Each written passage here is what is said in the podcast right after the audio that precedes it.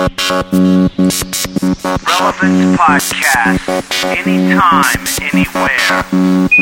Sound of rain is a backdrop laying there, like she's waiting for somebody to say they care. While the tears of God fall down a window pane, she feels unholy, like the Father doesn't know her name. Mary Magdalene, the woman at the well, he knew everything that happened, and in his arms she fell.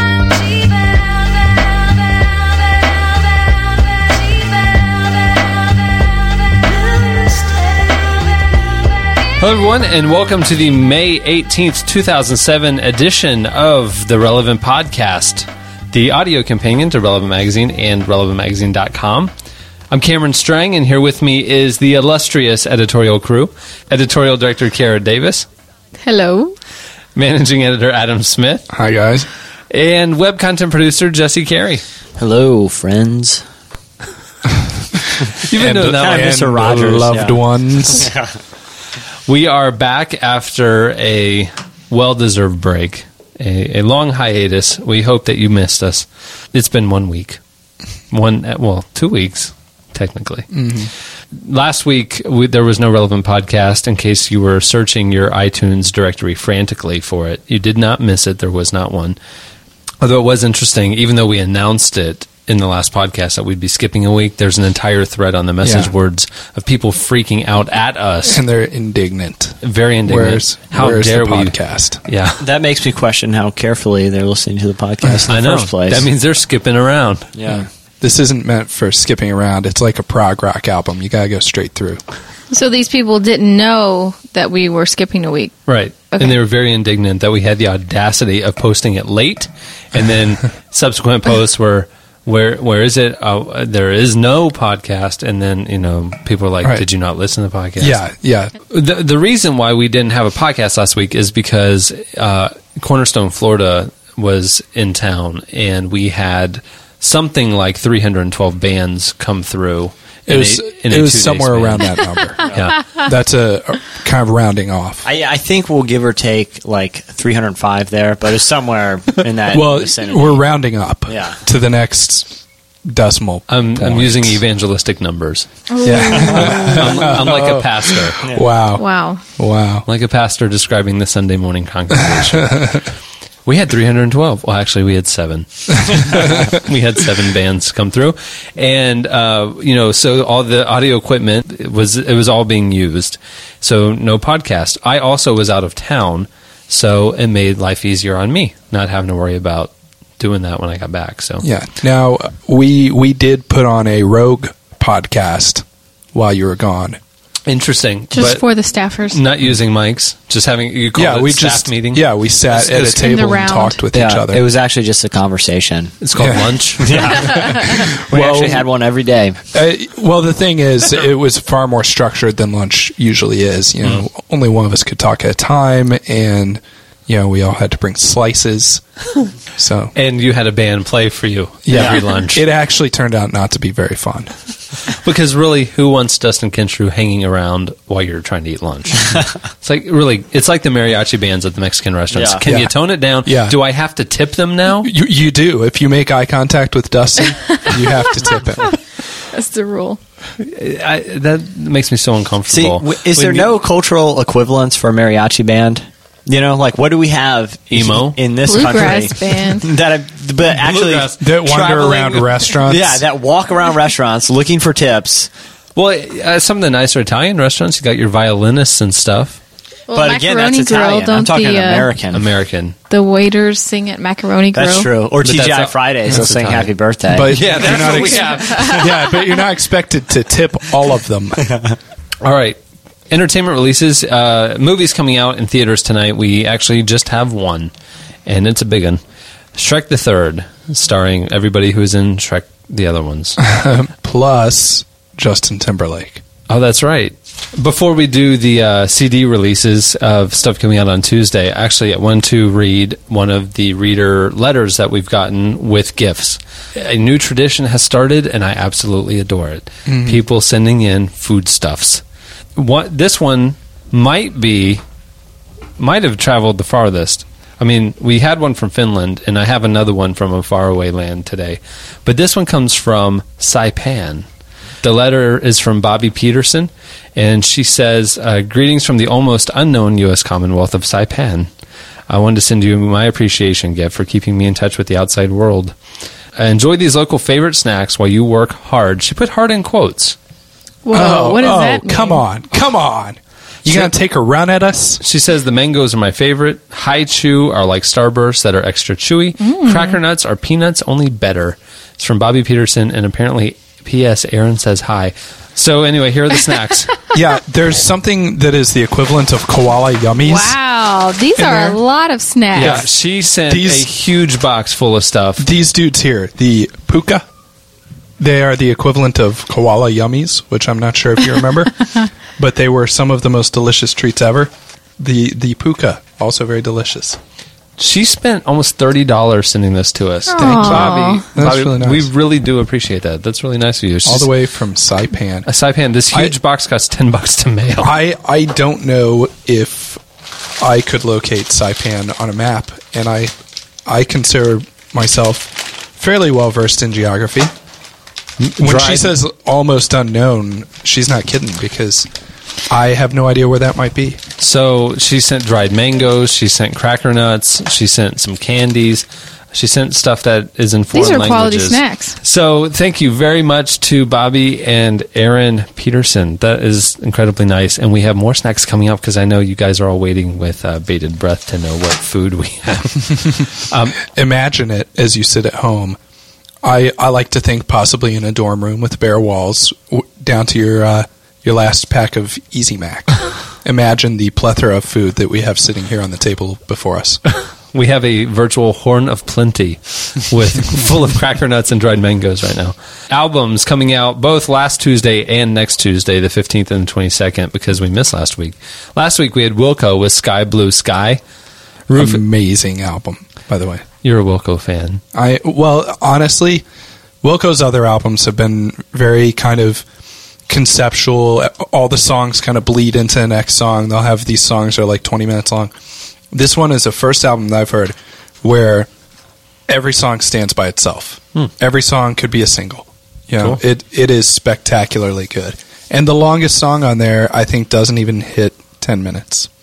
Rufus Wainwright's came out with Release the Stars. Flatfoot 56 released Jungle of the Midwest Sea, and Mogwai with Zidane, a 21st Century Portrait. Album's coming out this... I'm sorry, is it really about Zinedine Zidane? It's Zidane, a 21st Century Portrait, so probably. Interesting. Album's coming out this next Tuesday. We have Erasure with Light at the End of the World. Stars with Do You Trust Your Friends? The Bravery with The Sun and the Moon. The Used with Lies for the Liars. I like that one. Ben and Vesper with All This Could Kill You. It's a good album. The Fold with Secrets Keep You Sick. Everyday Sunday with Wake Up, Wake Up. And Hillsong United with All the Above. They're coming out with all those albums you talked about. United. Nice. Kevin Eubanks. Kevin Eubanks, everybody. All right. So that's your entertainment releases. Up next, Slices.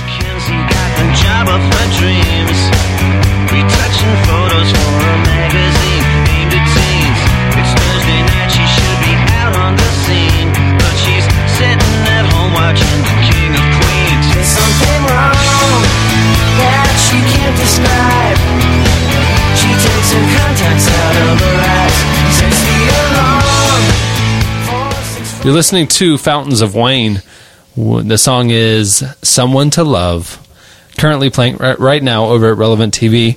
At the beginning of the podcast, you heard Mr. J. Medeiros with Constance. Also playing right now over at Relevant TV. www.relevant.tv. And if you don't know how to spell relevant, it's R-E-L-E-V-A-N-T. We get the relevant.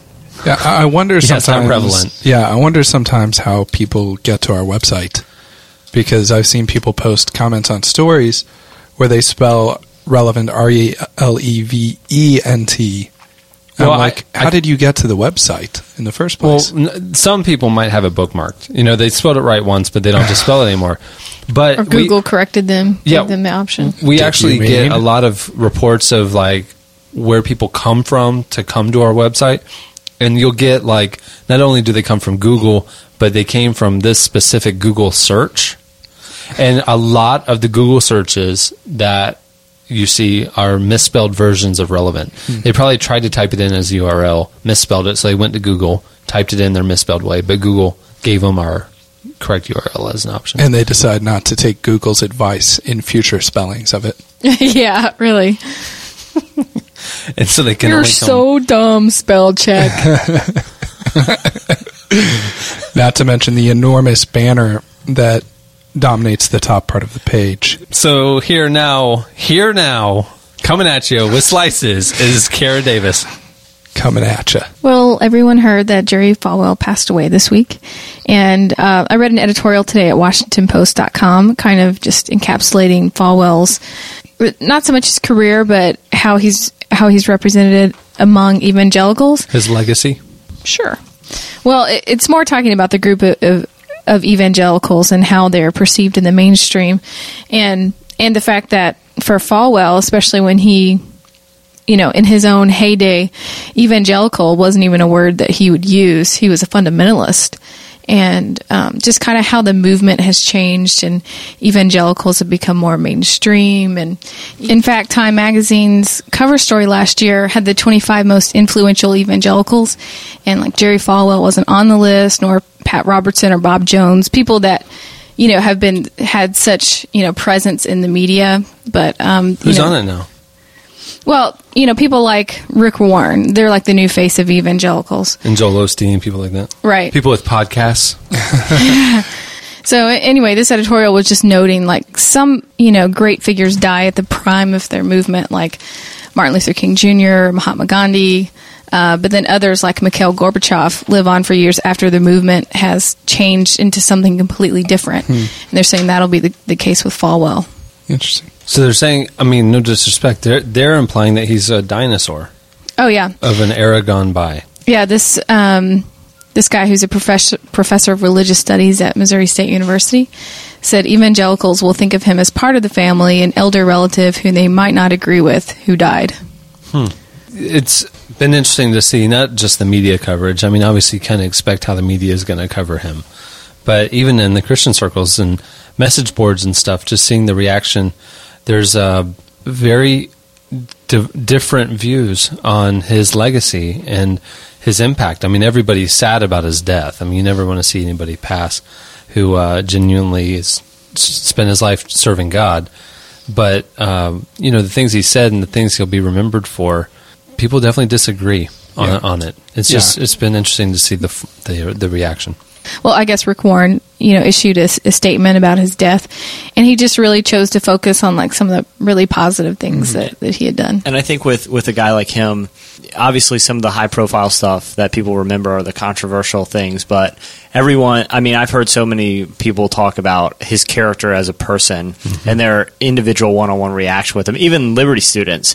We've had 3 Liberty students work here, and Jerry Falwell was loved. I mean, loved by the students. I heard stories of them, you know, students being out to eat at a restaurant, and he's there with a couple people, and you know, he gets off, he goes and leaves, and when the students go to pay their check, the waitress goes, "No, you know, those guys sitting over there already paid for you." Wow, you know, just lots of little stories about his individual character. Well, you know, even Al Sharpton, his statement he made was, he said, you know, we disagreed on a political level entirely, said, but we had a very cordial, very friendly relationship, you know, on a personal level. It was interesting because one of the most high-profile things that happened in Jerry Falwell's life was, you know, he had this whole court case with Hustler magazine publisher Larry Flint over some vicious things that were published in the magazine and over free speech. I found this quote that because they asked Larry Flint about it because they were, you know, bitter enemies, and he even says that at one point for 15 years the two were arch enemies. He said, Larry Flint said, "I hated everything he stood for, but after meeting him in person years after the trial, Jerry Falwell and I became good friends. He would visit me in California when we would debate together on college campuses. I would always appreciate his sincerity, even though I knew what he was selling and he knew what I was selling."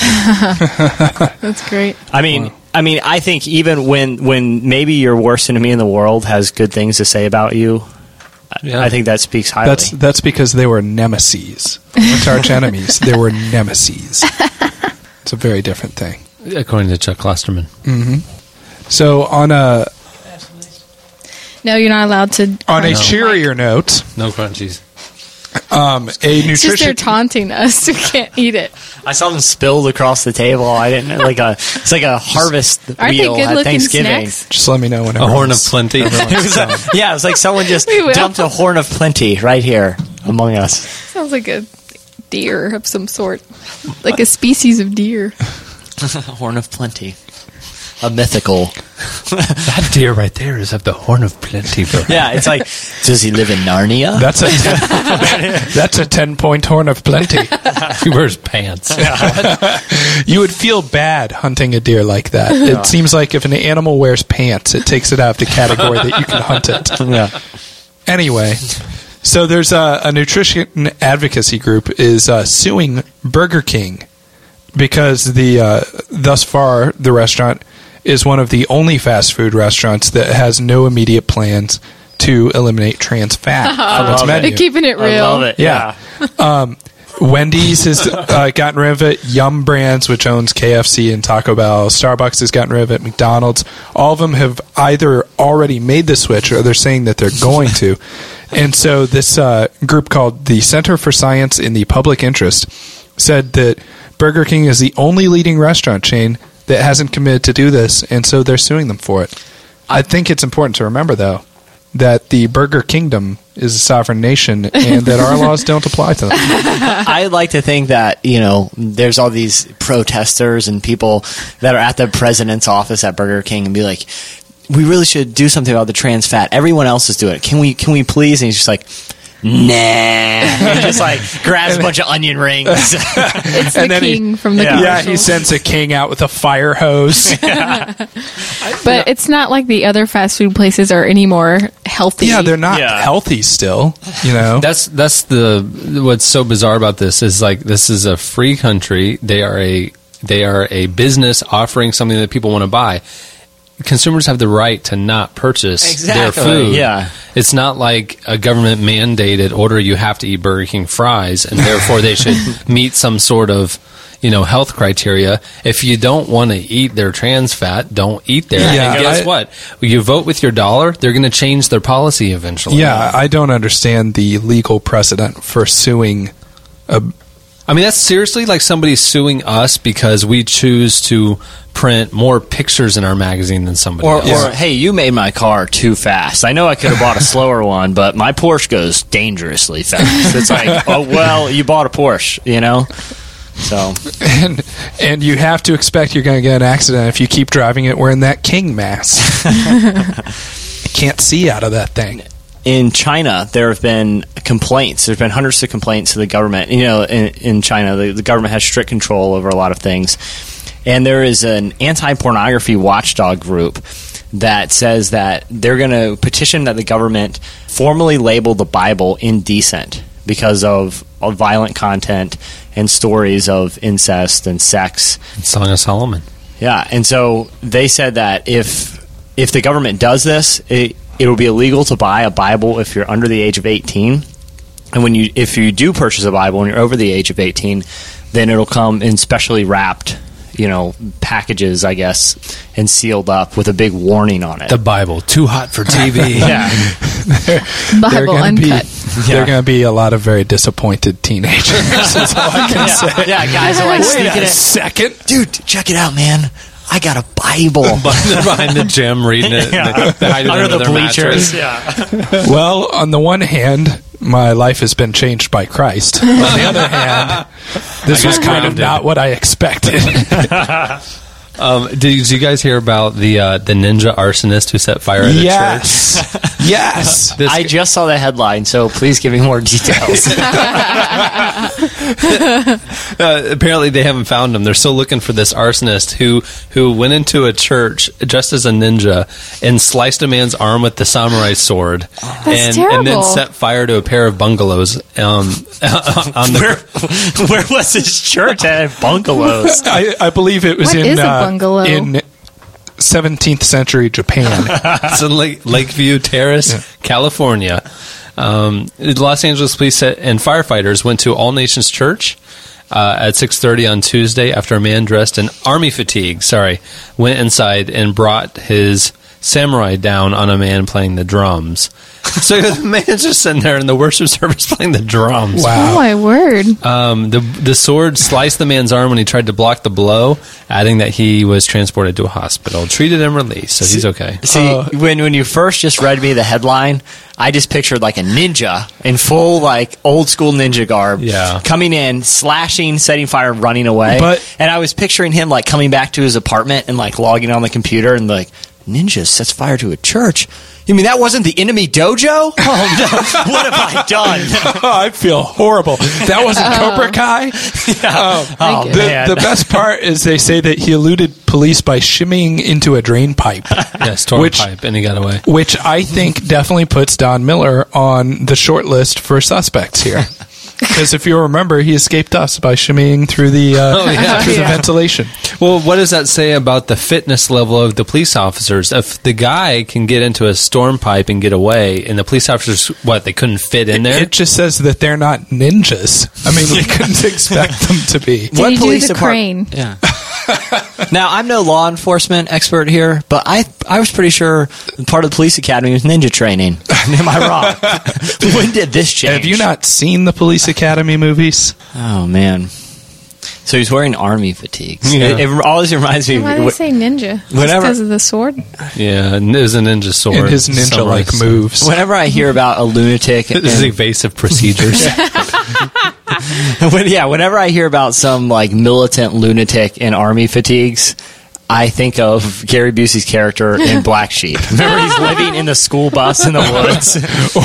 Maybe that was a Busey-like guy running in there with a sword. Maybe it was Gary Busey. Yeah, that's the thing. And he was spotted in a church there. It's funny you say you think of Gary Busey's character. I just think of Gary Busey. It's one and the same. Militant with a samurai sword, wearing fatigues. Yeah, that fits the description. And he eluded the authorities because he's so fast. He's very fast. You don't want to corner him because there are no kind of moves you're going to see. Yeah, and he can shimmy up a drain pipe like no one else. If anyone in Hollywood that can shimmy up a drain pipe, it's Busey. Yeah, the people in the public eye who can do this, I can tell you the only two that I know of are Busey and Donald Miller. Well, this is one from Japan, and it's on a more serious note. There is actually a low birth rate, and a lot of officials in Japan think it's because of abortion. It's so common. And so one hospital there has set up, it's a baby drop box. And it is at the hospital, you can go and it's a hatch that opens up and you can lay your infant in there. And when that happens, an alarm goes off and a hospital official comes and takes away the baby. And the idea is they don't want – apparently there are a lot of babies abandoned in the country. And also they hope that this would deter parents from having abortions so that they know that they could just drop the baby off, no questions asked. But you know, they just launched it this past week.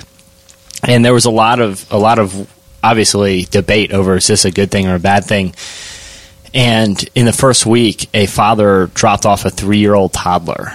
What? Wow. Yeah. Man, that's so so a lot of officials are like, this no questions asked, zero accountability system. I mean, you can see the intentions behind it to give people this, seemingly guilt-free, way of avoiding abandonment or abortion. But it's just, it's just such a strange situation. Yeah. Wow. So who won the debate? Oh, well, I mean, it's still going. I know. I'm just trying to end on an up note. It's a little heavy. Hey, Adam had a funny one. Was it the one about the exercise? That's gold. Yeah. On a lighter note. Yeah. I thought you were going to say the one about the woman's mummified corpse. That's not really that light. No, say on a lighter note, literally. All right. Okay, so from the Department of the Glaringly Obvious and Our Tax Dollars at Work, there's been a new study by the U.S. Centers for Disease Control and U.S. National Institute of Health that suggests that exercising may help improve fitness. That's the result of the study. Okay, read the headline, just the headline alone. Bit of exercise helps overweight women improve fitness. Study. As opposed to overweight men. Yeah. It's like... They haven't done that study yet. Yeah. You know, we really need to confirm this theory that exercise is going to help fitness. So let's do a well-funded study. Well, it's just like they're trying to trick Americans. Like, please do something, even 10 minutes a day. You're killing yourself. Yeah. Well, they are saying like 75 minutes a week is enough to improve fitness levels in inactive, it says, women who are overweight. Evidently, men get a free ride. So it sounds like the point of this study is, men, if you're fat, that's socially acceptable, but women, not so much. I mean, that's all I thought. It was just a funny headline about it. A really obvious headline. Like, when is this news? Bit of fitness, a bit of exercise helps fitness, you know? New at 11. Walking helps you travel from one place to another. We breathe air. Tonight at 11. All right, well, that will do it for Slices. Up next, Future of Forestry.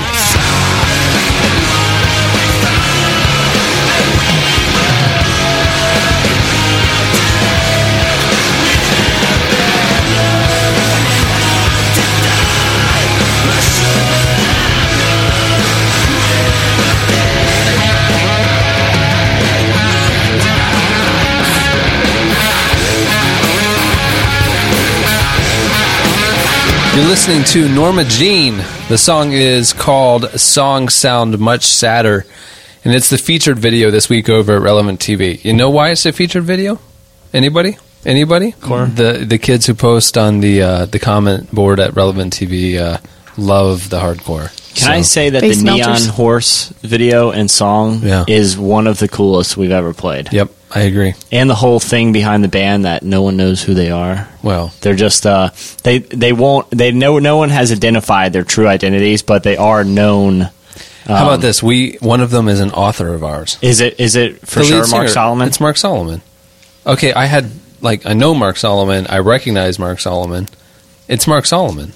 That's what that's what I've read that most people think it is, but no one's confirmed it. There's a group playing on Relevant TV this week called Neon Horse, and it's this secretive supergroup of all these old Christian rockers and stuff that they won't reveal their identities, and so even the label and everybody's being real secretive. But I mean, you watch the thing and it's like, it sounds like Mark Solomon, it looks like Mark Solomon.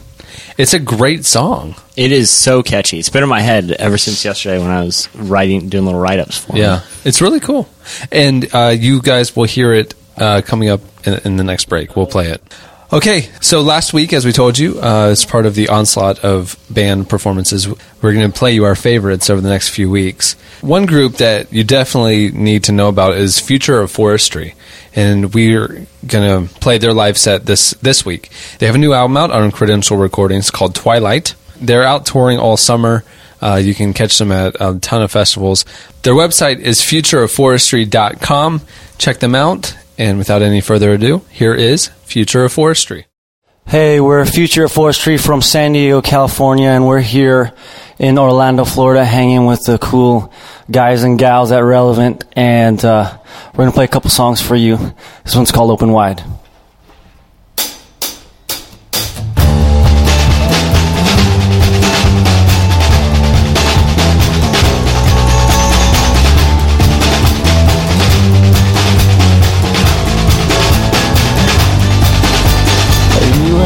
So deeper canyon now. And in the end you know that you've been found. You found heaven sure fell hard upon you now. And in the end you know that you've been found. You found. Oh,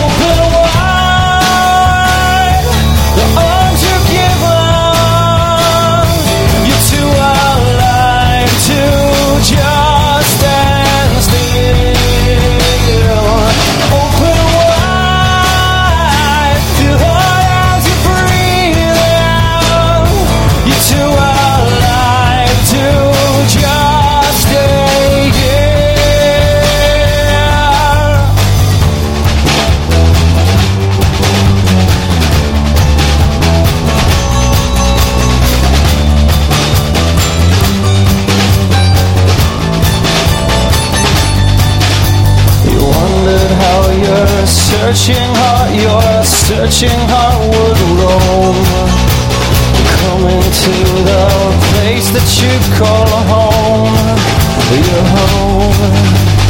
Oh, you belong now. Oh, you are free, so open wide the arms you give up. You two are alive to just stand still.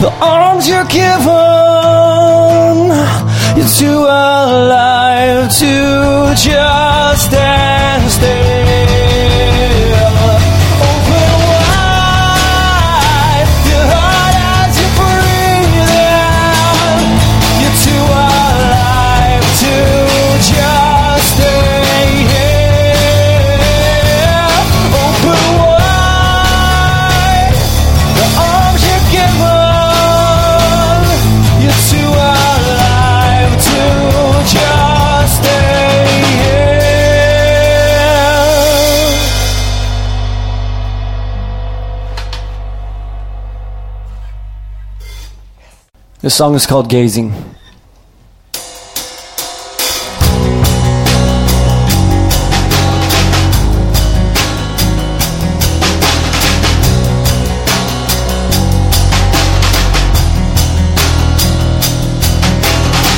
this blessed morning, my love constant has been pouring out like rivers to your heart. Glory bells are ringing, I can't keep myself from singing out like rivers to your heart. Oh Lord, I have found my place in this home inside of you, and here, my Lord, I can see in this home inside of you. And like a child I'm gazing into wondrous grace. You have been the love that fell like sun upon my face. And like a child I'm gazing into wondrous love. You've taken me to places that my heart is dreaming of.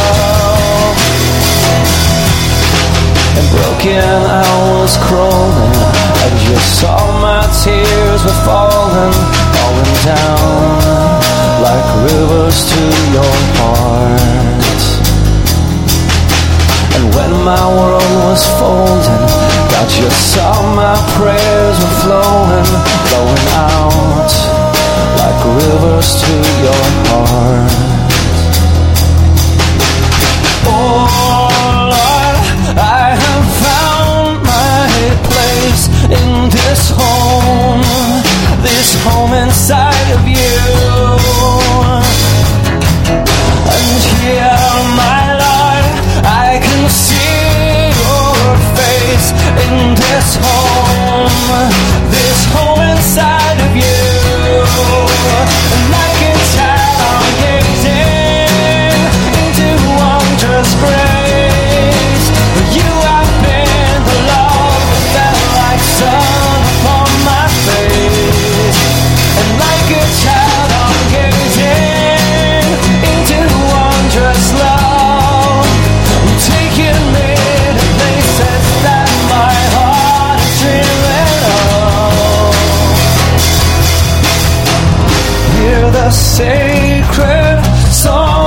that touch the earth and the sky.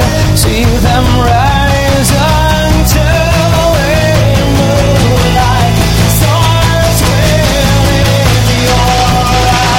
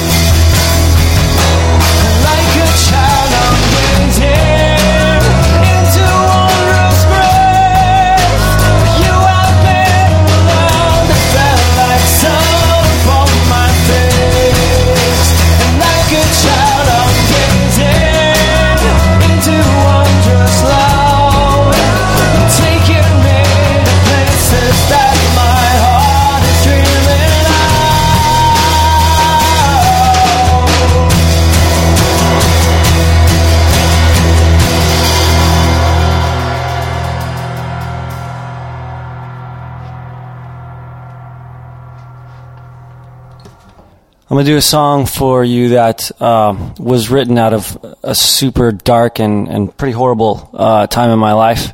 I had experienced a divorce that pretty much left me completely just devastated and lost and just wondering and asking the question about love. Like, what is love? And the core question really for me was, does God love me? And so I really had to discover that, and there was so much chaos going on in my life that I took a trip up to the Redwood Forest where there's these trees. They're like 30, 40-foot wide trees, so majestic, so beautiful. It's like another world. And I went there basically just to kind of meet God. And I went and I found a tree there that was so just intensely big and majestic that it was just like God's presence was with that tree or something. And I put my hand on that tree, and I kind of heard this whisper and this message from God. And I'm not sure exactly what it said, but it was about renewal. It was about time, passing. And this tree had been there for thousands and thousands of years, like ever since Jesus was walking the earth. This tree existed and was sitting there through time. And it was as if this tree had this wisdom or this understanding about life that I didn't have. And when I laid my hand on that tree, I felt God just reassuring me of his renewing presence and his love. And in a frail time, in a dark time of my life, this is the song that came out of that experience. It's called Speak to Me Gently.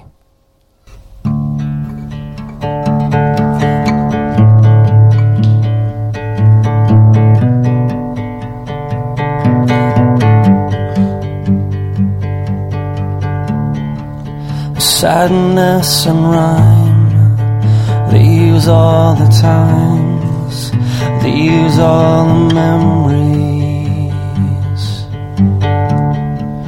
and we find a way, pushing through the day, so speak to me gently,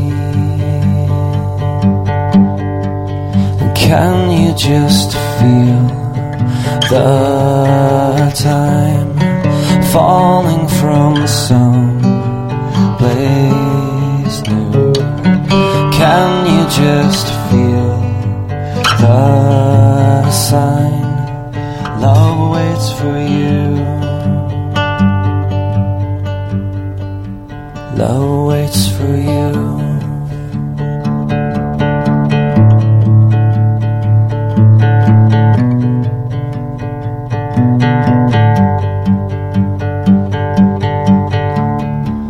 Searching the stars in desperate hours, bound to find meaning. And God shows a face in this desolate place, and tenderness meets me.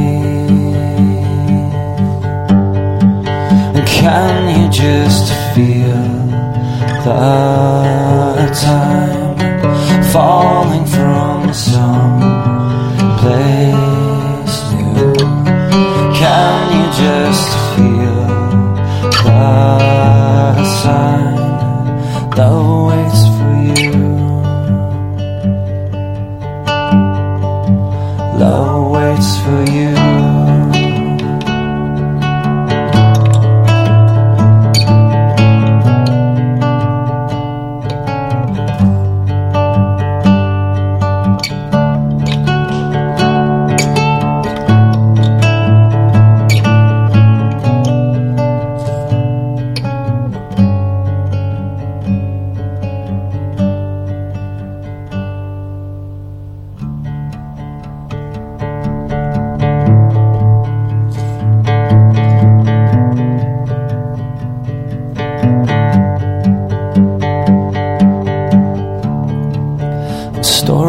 lies untold of redwoods grown old reside in the forest,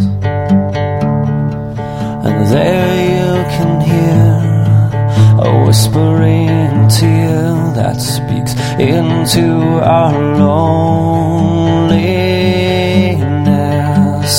Can you just feel the time falling from some place new?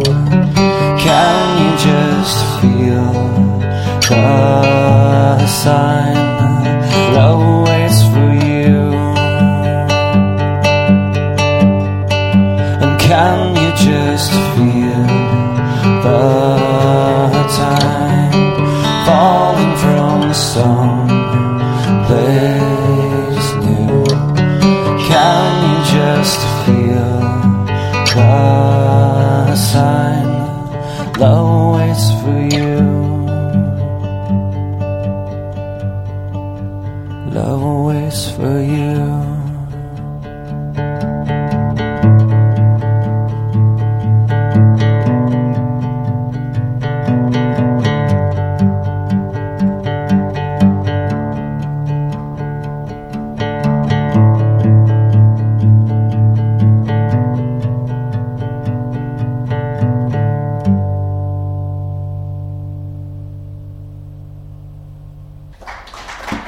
Thanks.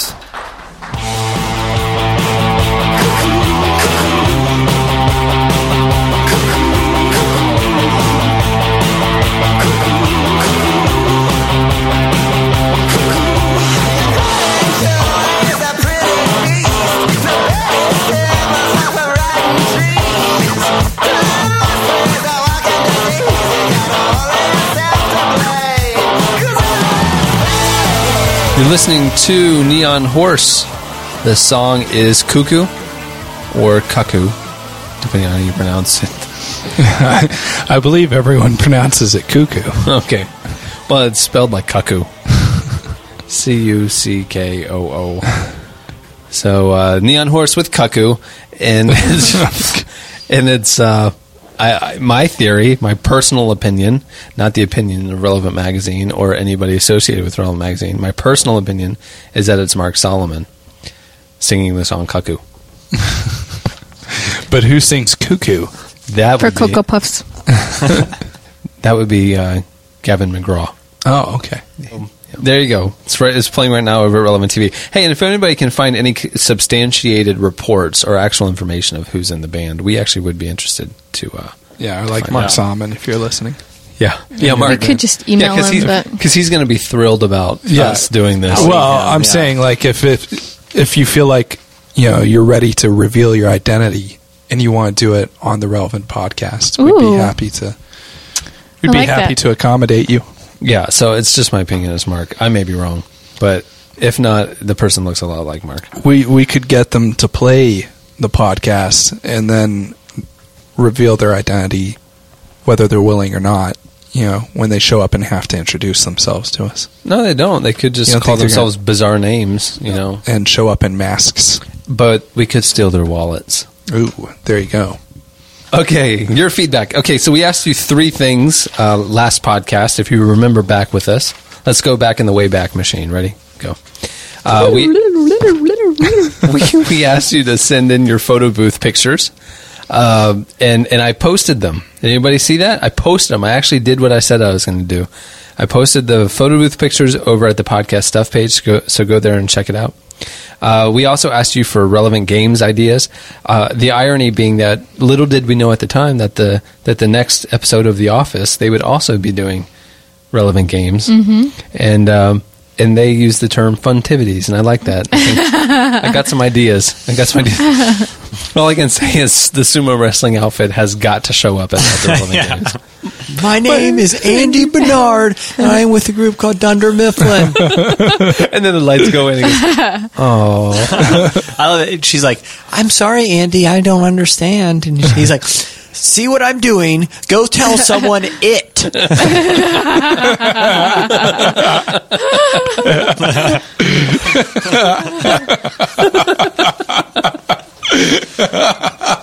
It's pure gold. Here's the thing that's so evil about her.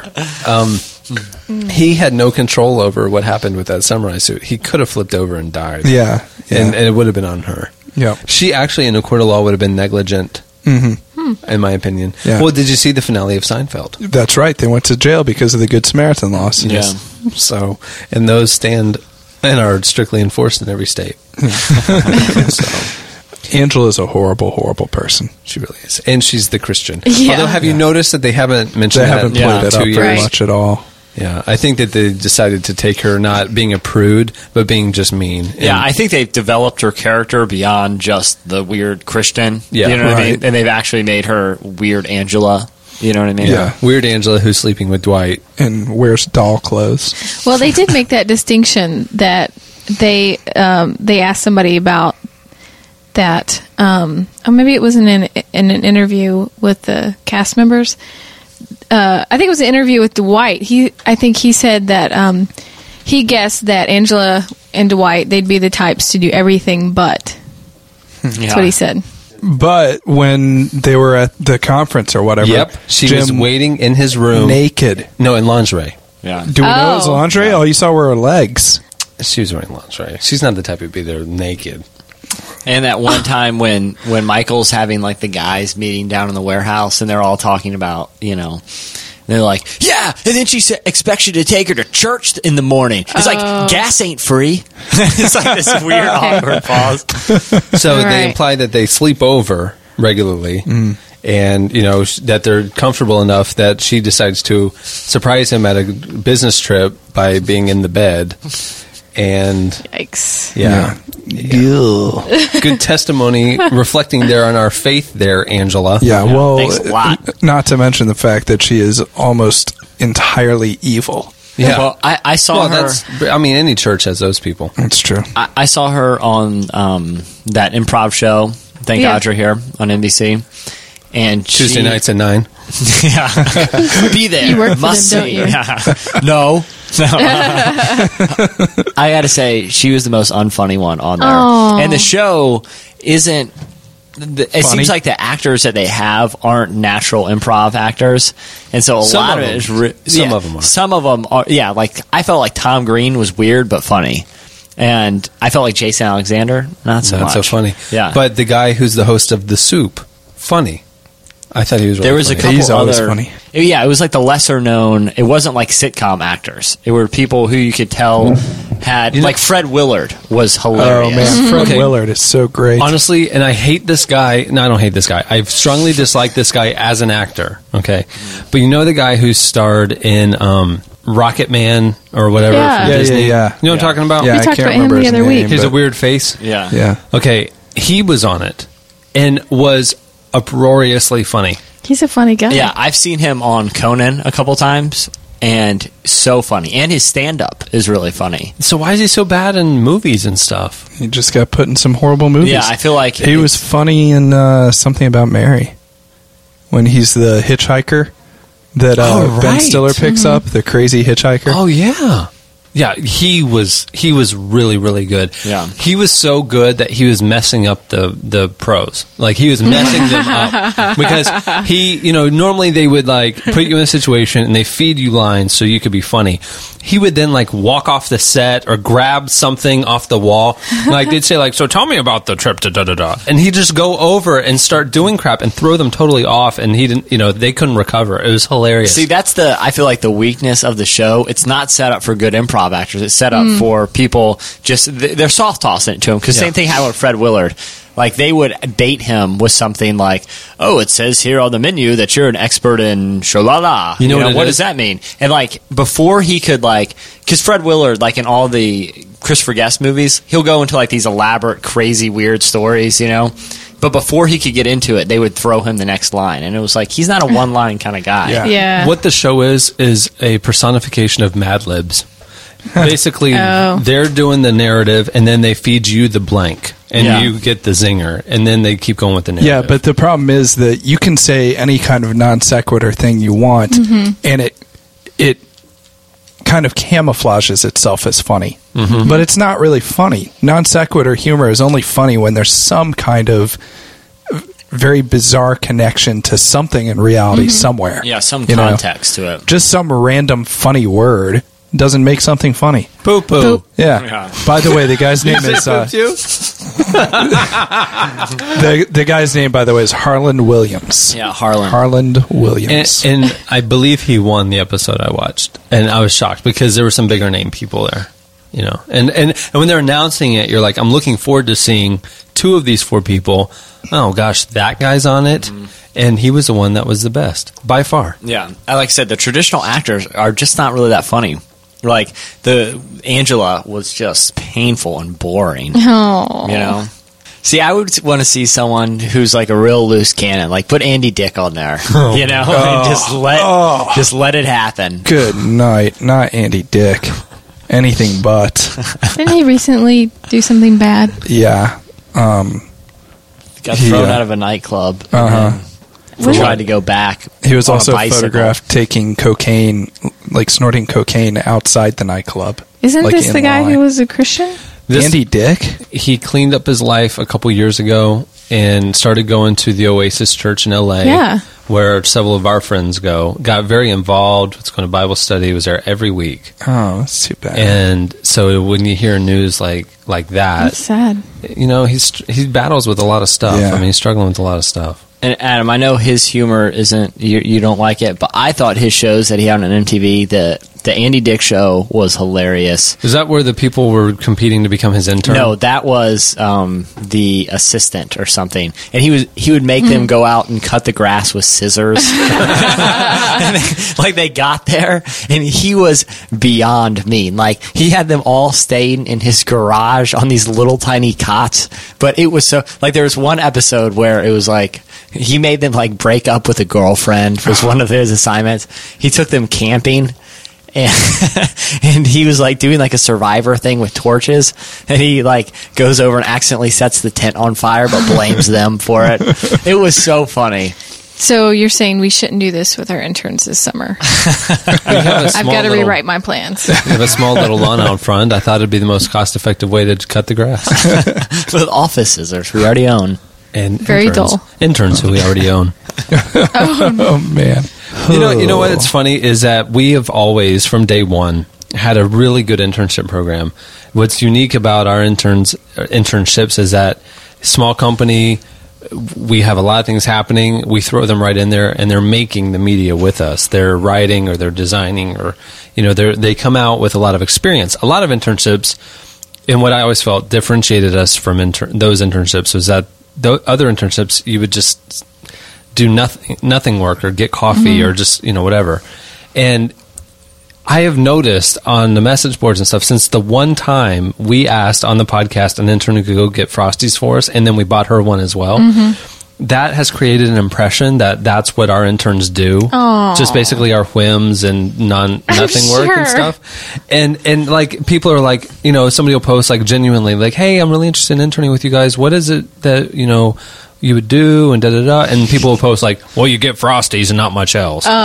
I like that. I'm like, yeah. Have you actually done the internship? That's a pretty wild assumption to jump to. Well, it's not really, because think about how much we have told people about our internships. Yeah, but it's one thing. You're basing your entire impression on one isolated incident. As a former intern, and I can say it's true that I got a lot of experience. I mean, it's probably pretty obvious, but I mean, even before when I first got stuff published and I was just a college student, I thought it was just the coolest thing ever. It was. All right, we need to do the feedback. Yeah, so, we probably should do that. Anyway, the games. We asked you about games. You guys sent in a lot of really good games. However, I'm not going to read them because we're going to use them. And then after we do them, we will tell you about them. So there's a lot of steps in that sentence. Yeah. All I can say is if any of you sent in games about eating gross stuff and I am actually made to do that, I will hunt you down. Somebody recommended eating 811 hot dogs. That I'm okay with. Oh, no, wait, that was The Office. The last thing that we asked you was for your favorite or worst birthday memories. So without any further ado, here are your favorite and least favorite birthday memories. Liesl Smith says, on my 8th birthday, my dad was driving me to my grandparents' house for my birthday. We were probably going about 40 miles an hour up a hill when the door fell open, and I fell out of the car and scraped my head. And if that wasn't bad enough, the only thing we had in the car were my sister's diapers, so I had to wear a diaper on my head to stop the bleeding. So not only did my brothers make fun of me all day, but I lost a patch of hair and had to get concrete washed out of my scalp. Okay, your brothers made fun of you after you fell out of a moving vehicle and lived. Like, I would think that they would be so relieved, you know? In awe of your superpowers. Yeah, seriously. Like, and I gotta think, okay, there's nothing else in the car. No one... There's not like an extra... There's not a rag or like a shirt or like sock. A sweatshirt or something. Better go with the diaper on the head. I think what, that is she an astronaut? Oh. Sorry. That was a good one. Soon. Okay, Audrey Messersmith. The birthday stories are bad here. Are so appallingly bad that I'm surprised these people are functioning members of society. Okay. Audrey says that she has a twin brother, and that only means that their mother humiliated them as children. She had a double harnessed leash for them, like dogs. Aww. And everything they wore matched. So one particular birthday, when they were turning 10 or 11, her parents took them to Steak and Shake, which, as she points out, is not... Or Steak and Ale, I'm sorry, which, as she points out, is not my idea of a kid-friendly place. And anything with ale in the name probably isn't. You shouldn't take children there. Right. And they had one of these over-eager waiters who's, like, really way too excited about their job. And he's getting them all pumped about dessert, ice cream and cake, you know, all excited that he has a birthday table. Then when it's finally time for dessert, this waiter... says that they can't have it unless they get on top of the table and sing happy birthday to each other. So her brother, being more outgoing, gets up right away and does it, but it took her about 15 minutes before she could finally do it because her brother's sitting there eating ice cream, you know, taunting her with it. And to make everything worse, they're wearing identical green sweaters with hot air balloons on them. And she ends it with, "Thanks, Mom." Man, Audrey... surprised you had some sort of complex after a sadistic way. Are you okay? Well, honestly, Audrey, are you okay? Speaking of complexes, Jenny Manglos, she says the worst birthday she ever had was her 16th birthday party because no one showed up. Oh. She said, I thought that stuff only happened on TV. She says, I was having some issues with friends at the time, but couldn't imagine not having my 16th birthday party. It was that fateful night came, and it was just her parents, and a lot of M&Ms. Oh. Time dragged on, and I eventually realized no one was coming. My parents called my high school youth leader over, and we all went out to Fridays. Oh. Okay, well, let me interject here for a second. The I've forgotten to read food updates. So we got a letter here from Aaron, and basically there's this nice little printout. It says, "Congratulations to the Relevant Podcast crew. You've been selected as this month's cookie contest winner. Aww. Please enjoy these delicious cookies made by the Grimes girls, especially for you. Love ×3, Aaron, Heather, and Kelsey." And she wrote a note. I mean, it's like literally like a designed, printed out, full color thing that they sent us. Like it's an actual cookie contest. Yeah. I entered several times. Basically, the requirements to win are as follows. We need to know you or think that we deserve cookies, and we need your address. So I guess, you know, they had our address, so I guess they feel because of the podcast they know us. So it's really nice of them to send cookies to us. I feel because of the cookies that I know them. That is true. So thank you, Aaron, Heather, and Kelsey, but particularly Aaron because she wrote the note. The Grimes girls. Yeah. I like to call them Grimesy. Love ×3 to you. Grimesy and Woolsey.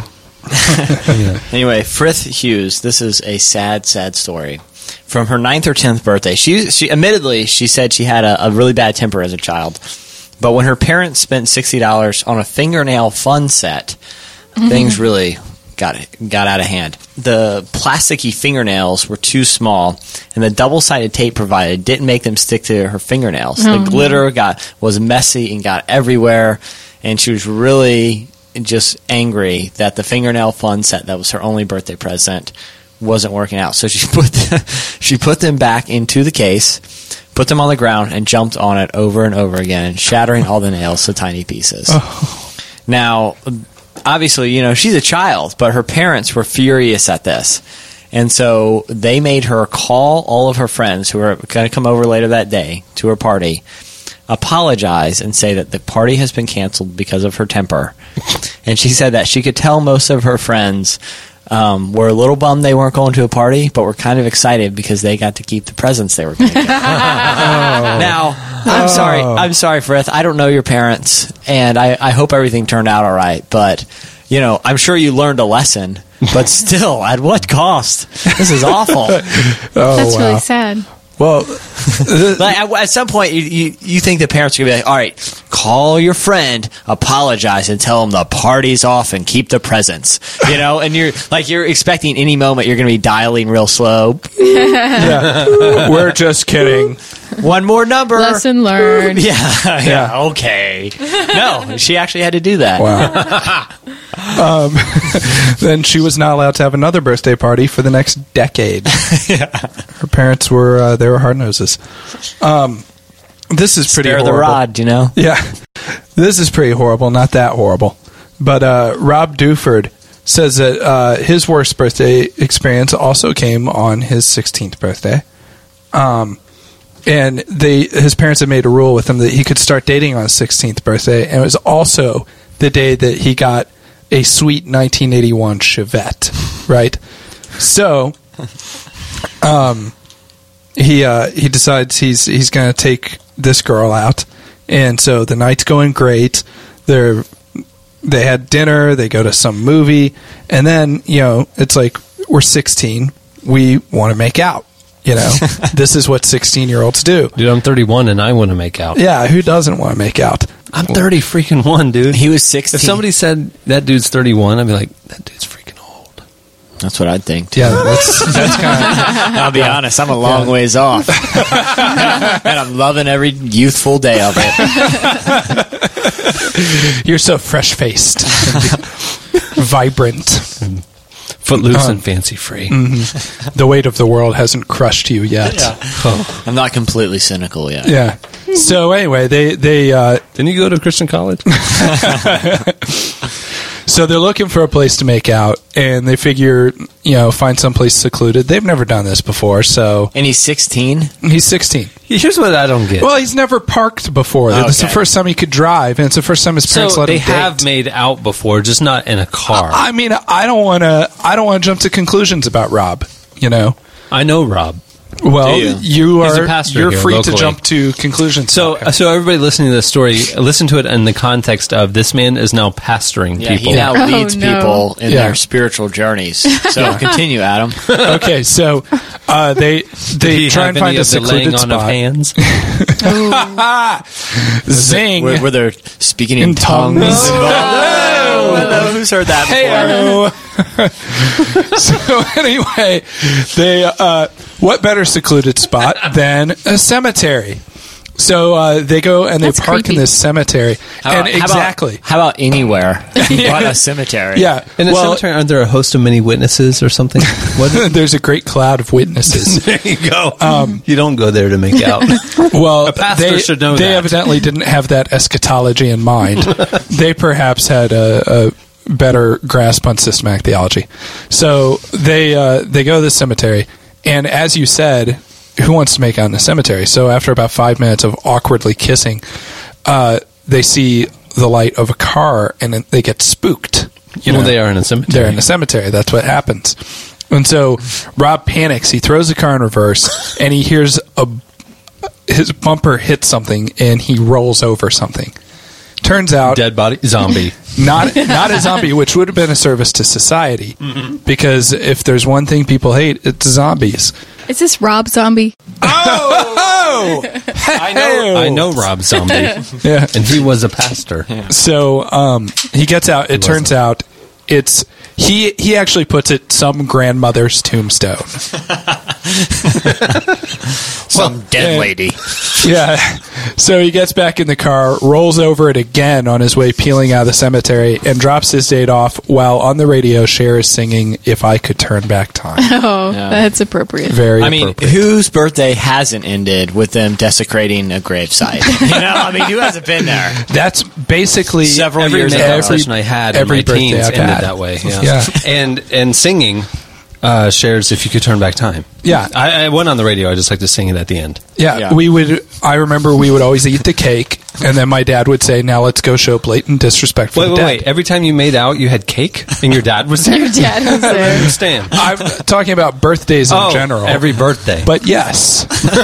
But yes to both. I had an odd childhood. A lot of desecrating graves what involved. What does Cher's If I Could Turn Back Time sound like? I forget. If I could turn back time, if I could something left. That's Aaron Neville. Jennifer Hennessy has maybe the most bizarre... Did she send in some of her family's delicious cognac? If she has, I haven't seen it, so I'll check behind Adam's desk. Hennessy, if you want to send in stuff, send in some snacks. That's a tribute to my secret drinking. Mm-hmm. Well... She said that her 28th birthday was completely unforgettable because she was accused of being a spy. Haven't we all? Yeah. And then desecrated some graves while making out. While training for the ministry. So all in all, it was a great birthday. Yeah. So she's studying abroad for a grad school program. Abroad. Wait, yeah, I was going to say. Speaking of making out. Buzzing. Okay, but she's in it. She probably had a little bit of her family's juice. Sorry. So she's in a South American country that will remain unnamed. Which one? For reasons that are pretty... I don't know if they're starts still... Starts with a V. Well, yeah, seriously. Ends with Venezuela. Okay, so... That's all we're saying. We're talking spies are still an issue in this South American country. Yes. So it probably has to be a leader who hates America. So I am thinking, honing in on Chavez. It could be. Here's the details. On her birthday... The president of the country accused herself and the other students on the trip of being spies. He became adamant that the U.S. had sent students into his country as operatives for a mission called, wait for it, Operation Santa Claus. That is easily the lamest mission name I've ever heard. He had, if you ever made a candy, I would want you to call it Adamant. Try new Adamant. I thought you were going to say Operation Santa Claus. We're refreshing. Very emphatic about its wonderful flavor. And so... emphatically fresh. That's what the little tagline. What's the Adamant? Adamant. Yeah. Adamants. Someone design a package for Adam Mints, please. And it has to say emphatically fresh below it. Spelled correctly. With your little head on the wrapper. But it'd be stern looking. Yeah, I have to look angry and stern. Adam I'm Mints. Adamant. Emphatically fresh. Yeah, I want you to be as adamant as a president who's afraid that there are spies in his country posing as grad school students. So this president that had all of the names of the students and the ages and where they were from printed in the newspapers across the country. He even accused them of doing sniper training and playing war games in the 4-star hotel they were staying in. Well, they were. They were just playing freeze tag. It all ended up okay in the end because the student she was with got her a 3-man mariachi band for her birthday. She tippled. While they were in jail. Yeah. I don't really know how this one ended with the spy stuff. She is still in Guantanamo. She's at Gitmo. Wait, so a mariachi band. So where are mariachi bands natively from? Maybe that'll tell us the location. Well, we have mariachi bands here. I don't think they're indigenous. Yeah. She actually just went down to San Diego. Yeah. What? Oh. All right. Well, hey, I have another snack update. We got a lot this week.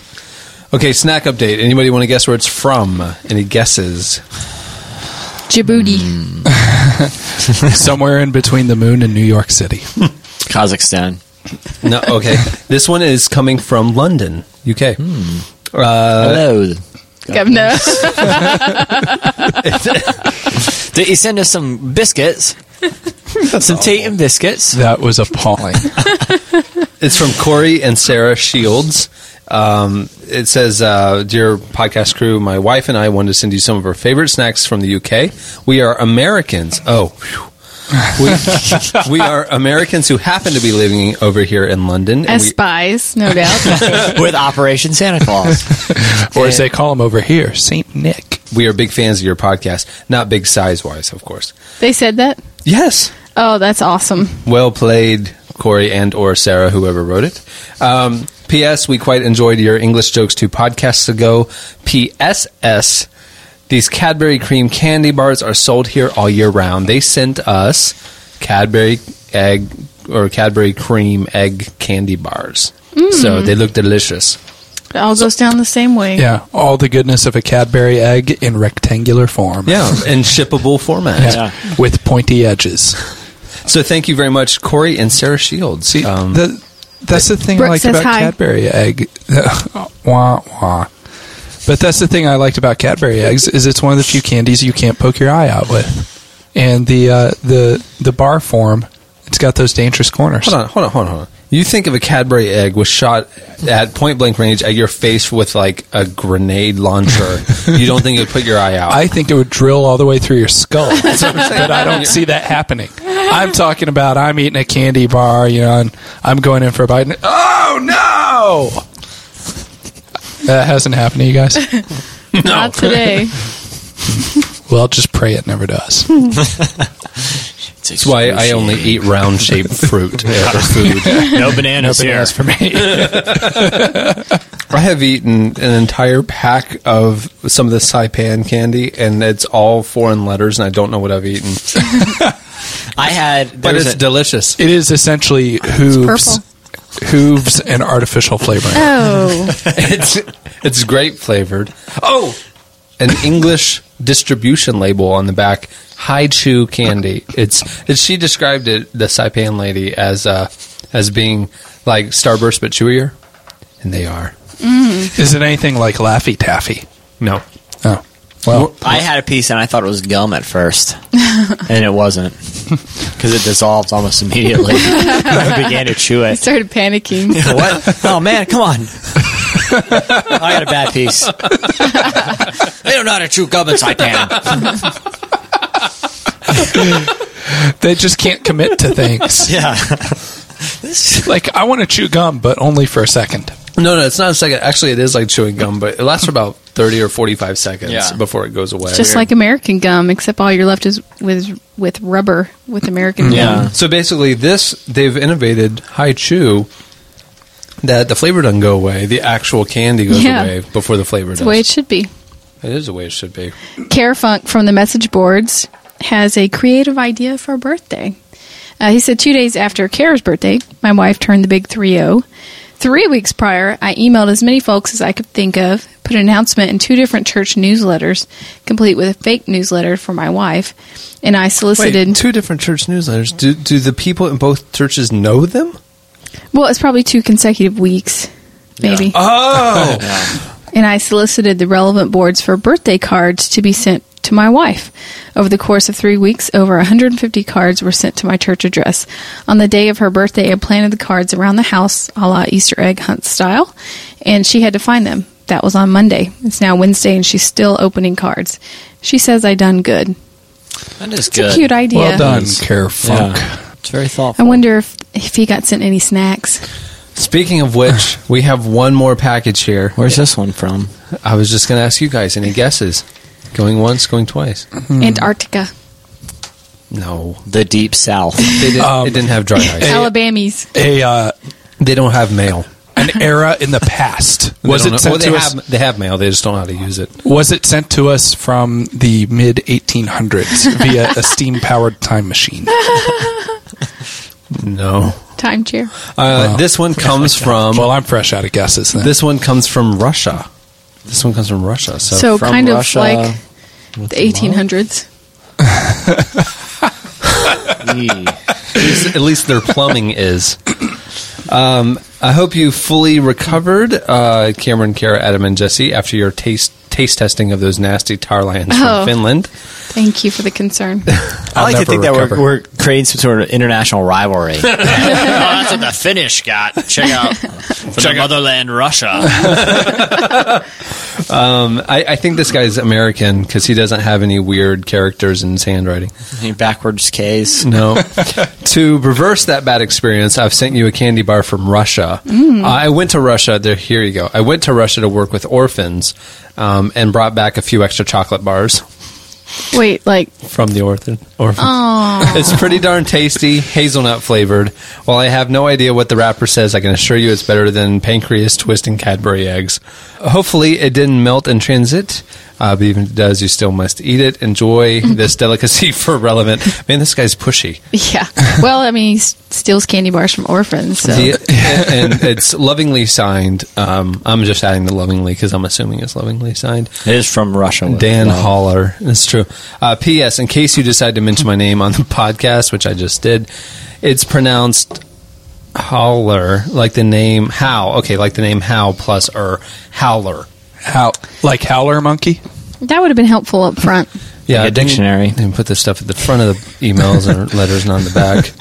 Thanks, and I hope you find the golden ticket. He sent us a chocolate bar. It's like a Willy Wonka bar. It's gold encrusted and large, like a Willy Wonka bar. Ripped from the hands of orphans. Yeah, their tiny fingerprints are still embedded in the chocolate. Oh. Delicious. You gotta admire their spirit. Makes it sweeter. Oh, that's sick. That is sick. What are we talking about? It's been washed in tears. Hey, kid. Hey, kid, I got this podcast. I'm gonna sit. Under the ingredients, it says broken dreams and sorrow. And chocolate. And delicious chocolate. There's a nut, too. That shall never touch your lips, orphan. Oh. I wonder if they have the trans fat regulations. You really do have to wonder. This guy's over there with the orphans, yet he's hoarding his own chocolate bars. Yeah. I mean, why not give them to the orphans who are there to serve? Well, then again, you want them to eat healthy. Yeah. You know, what child would not want a chocolate bar? Come on. It's true. So I guess that'll do it for your feedback. We got a lot more, but this one's running long, so we got to move it along here. So with this week's editorial... That new bodily segment? Function noise. New segment today. Editorial. It's from all the snacks. It's from all those, whatever those gum. That wasn't a natural sound. You know, it's because you ate some sort of a whole pack of hooves. Yeah, you just. Cameron, I think that actually is gum, and you just consumed an entire pack of gum. You're going to want to go to the hospital. All right. You just consumed a whole pack of Saipanese gum. Maybe the lady that's supposed to be a spy. She's trying to kill us. That stuff's supposed to be tapered off over the course of several weeks. And you just ate it in one half-hour sitting. This says warning not to be taken internally. You're supposed to lick it. Wait, you didn't eat this, did you?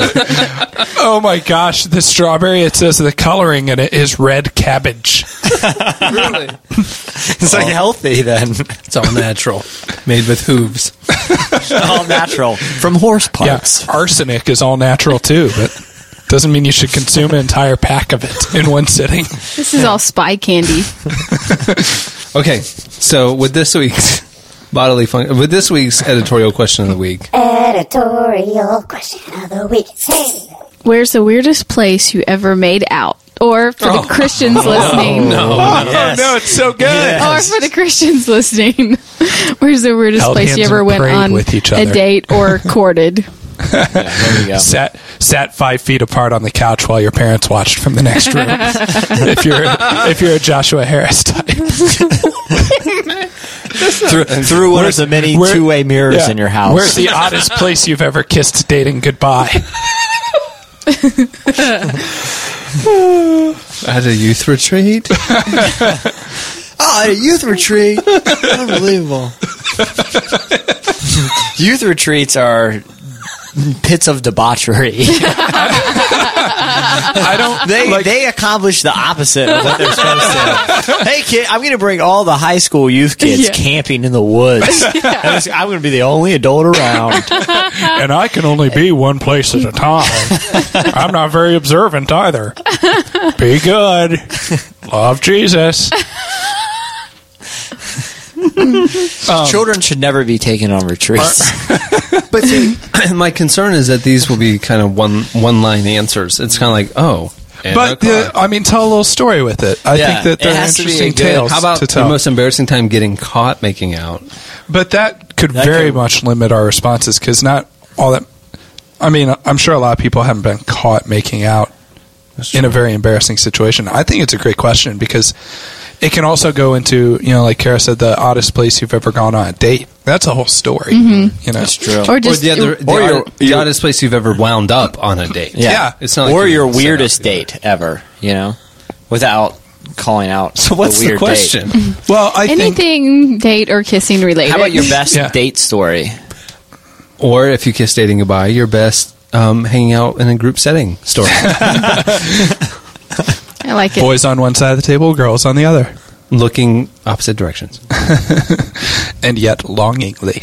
No, I think that there's going to be some good ones, especially with the whole oddest place you've ever found yourself on a date.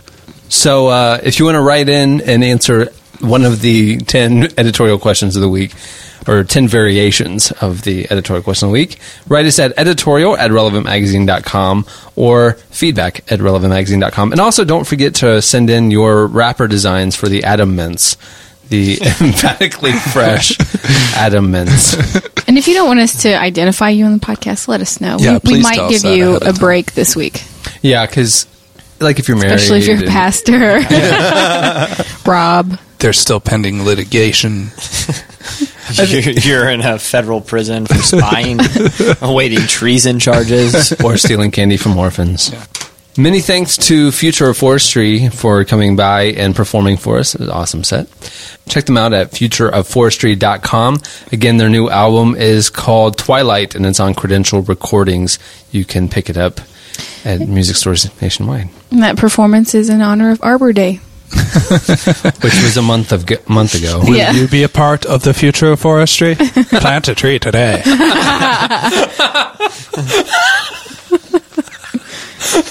Wow, they got a celebrity actor to do their PSA. Not sure which one though. John Lithgow. That's just my catch-all weird guy voice. Hello. I stole it from my friend Justin Hill. It's Hannibal Lecter. Hello, Clarice. I think it's more an old-timey 1940s newsreel talking guy. Okay, so write us in. Go pick up... there's a couple quick housekeeping notes. There's a big summer road trip sale going on at relevantstore.com. Basically, it's all the stuff you need for a road trip, your music, books, and magazines. So you can go over there. I think stuff's up to like 75% off. So it's time to pick stuff up. And speaking of road trips, we actually have a contest going on right now. We do. It's published in the May-June issue of Relevant, and basically we want to see a 2-minute like montage highlight reel of your summer road trip, and you send it to us, and you can win a Garmin navigation device. Yeah, so that the next road trip you take, you won't end up so incredibly lost, and all those horrible things won't happen to you. But won't make for a very good highlight reel. That's right. Also, right now at the Relevant website, you can click on the job section, and there's actually a number of openings here on our team. If you've ever wanted to, move to Florida and be part of what we're doing here, one of them is a frosty runner. One of them in particular that just went up is actually an ad salesperson for our web properties, our websites, podcasts, video podcasts, all that kind of stuff, some neat online stuff that we have in motion. So we're looking for somebody who kind of has a passion for new media and wants to help us take that to the next level. So check that out. There's also stuff like web designers and web programmers and sounds like all web stuff. We filled a couple jobs recently, so some are gone now. But definitely check it out for the latest additions to our job openings. And make sure to tune in next week when we have, I don't know, we might do both. We might just have one, but we're going to debate between Derek Webb, live performance, or an interview with Sharon Cohen from International Justice Mission. We might do both, and if we don't do both, we're going to do one the next week. But make sure to tune in. It's going to be really good next week. So on that note, we'll wrap it up. I'm Cameron Strang. I'm Kara Davis. I'm Hugo Chavez. I'm Jesse Carey. We'll see you next week.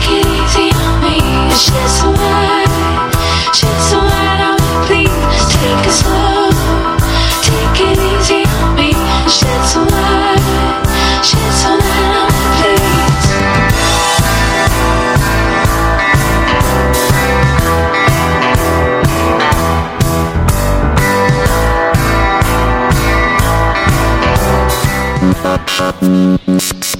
Relevant Podcast. Anytime, anywhere.